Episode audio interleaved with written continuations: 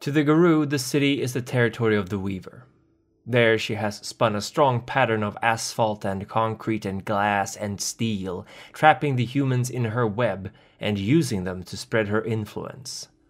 Each human being carries within them the seed of a city, and they may plant and grow it wherever they may find themselves. To the werewolves, this is a topic of contention that will surely never be resolved.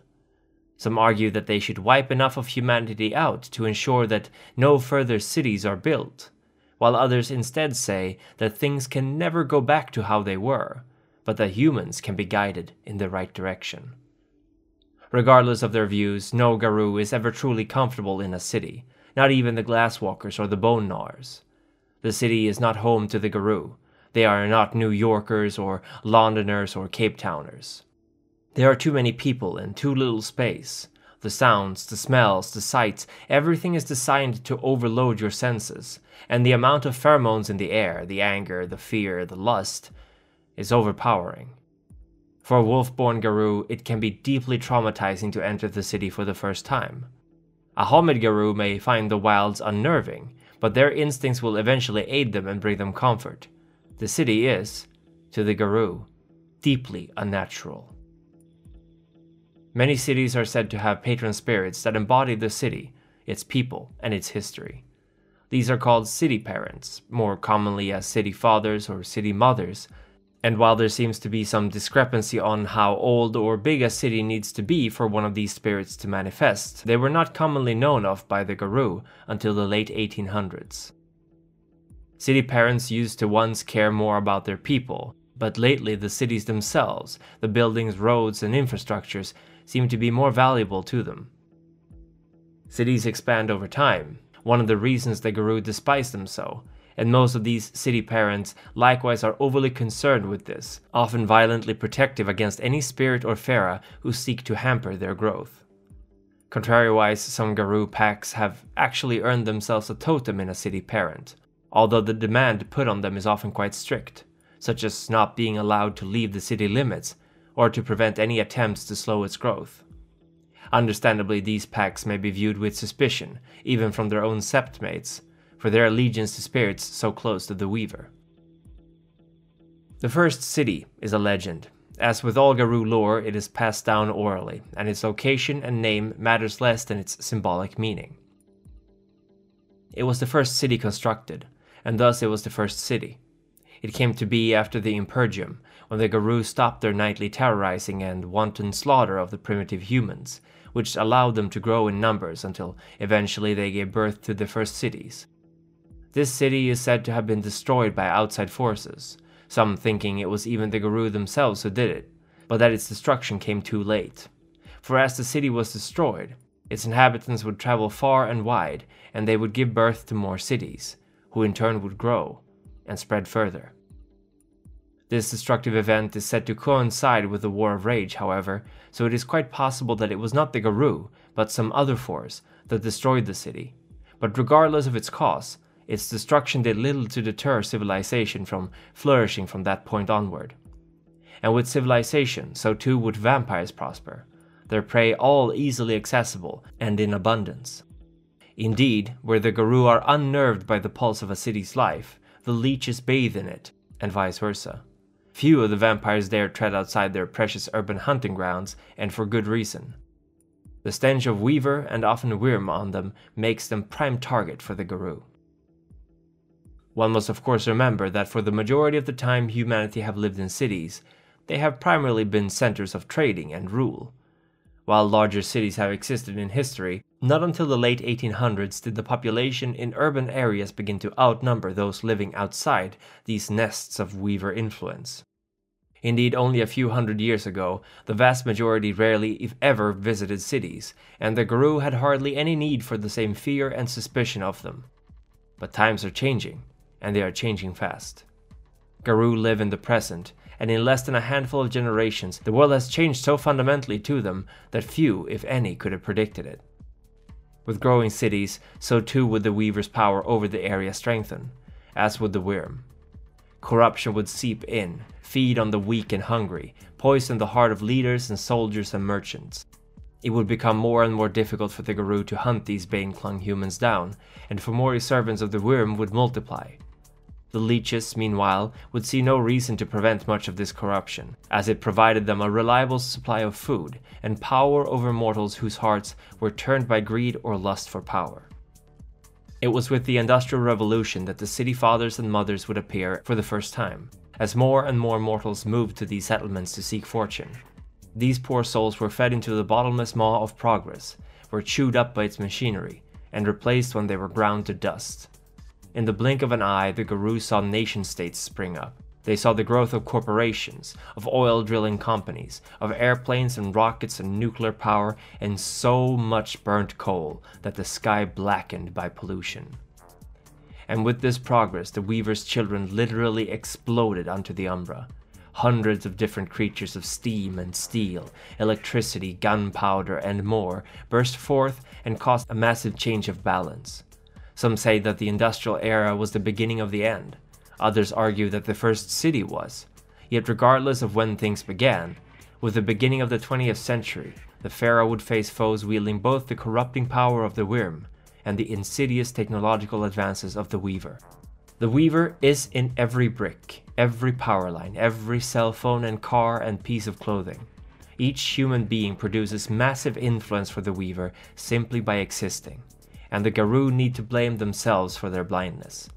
They fought the Wyrm for so long, they forgot that without balance, their work has failed. None of the triads may be allowed superiority over another, and even the oldest tales tell of the Weaver's role in the Wyrm's fall. While many Garou will connotate skyscrapers with the Weaver's influence, neatly ordered suburbia with identical lawns, buildings, and driveways likewise mirrors the soulless structural order of the Weaver. Even city parks can be homes to the spears of the weaver, as the plants and wildlife there are rarely allowed to grow and thrive on their own terms. And a city council ordained decorative flower pot has about as much of the wild in it as an Otalis shake has natural flavors. Another effect the weaver and its spirits have is that the gauntlet, the veil separating the physical and spiritual world, becomes stronger in accordance with how strong the weaver's presence is. Thus, as order, structure, and efficiency clean up back alleys, bulldoze any buildings that don't conform to the standards set by the city's beauty council, and the Herrix is never further than a stone throw away, the city becomes more predictable, more clean, more dead. And any anomaly that does not conform will be removed with brutal efficiency. However, the Weaver isn't the only one of the Triad interested in influencing a city. The Wyrm flourishes wherever corruption, decay, and suffering is rampant, and most cities have plenty of that, whether it's the polished surface of Los Angeles, where the entertainment industry works like a meat grinder for talent, or the blasted out concrete housing estates that have long since been abandoned to a slow death by city authorities, its people left to fend for themselves as they have no value to the money grubbing public figures. The Wyrm manifests in many different ways, the most obvious of course being by crime rates and acts of violence. Yet it is insidious in its nature, and the aforementioned suburbia can be a veritable hellscape under the surface. Its tightly constrained inhabitants indulging in dark and wicked deeds inside their homes to relieve the pressure of the daily grind.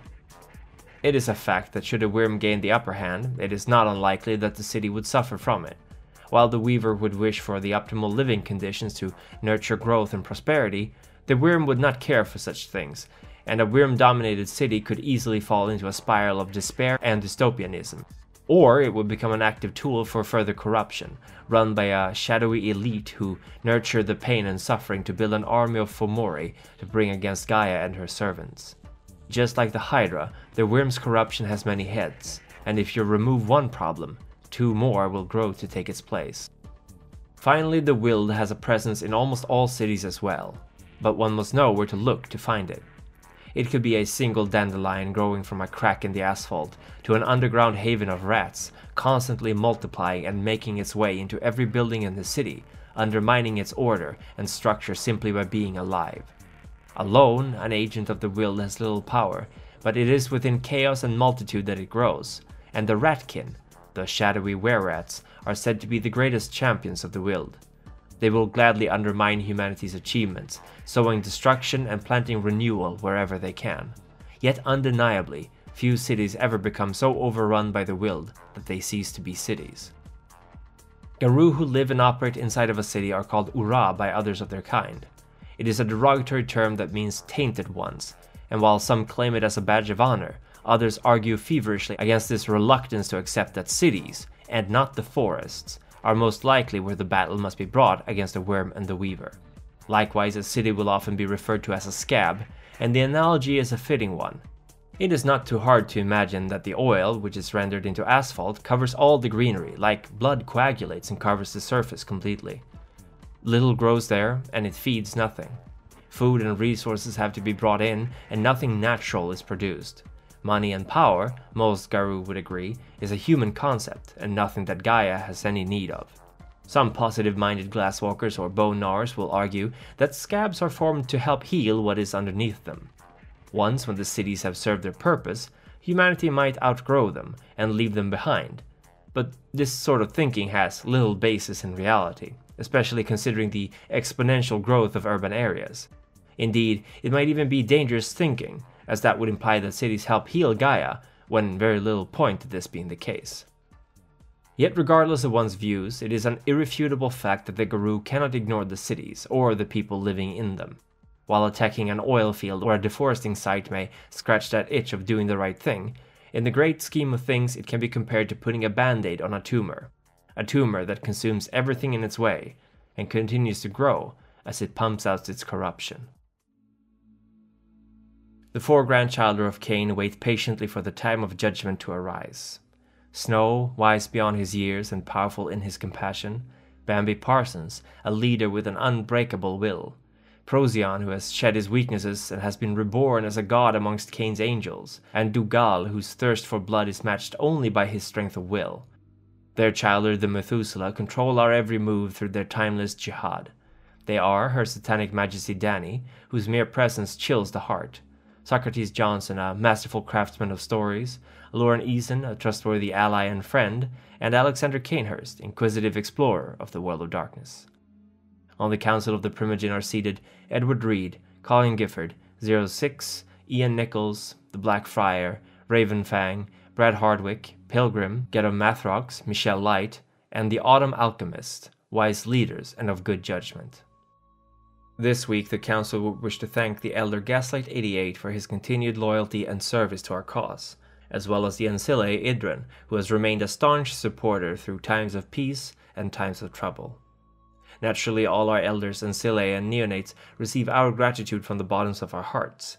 Without your support, this would not be possible. And thank you for watching. The full moon rises, and Gaia's warriors strike out into the night. Tremble, servants of the Wyrm.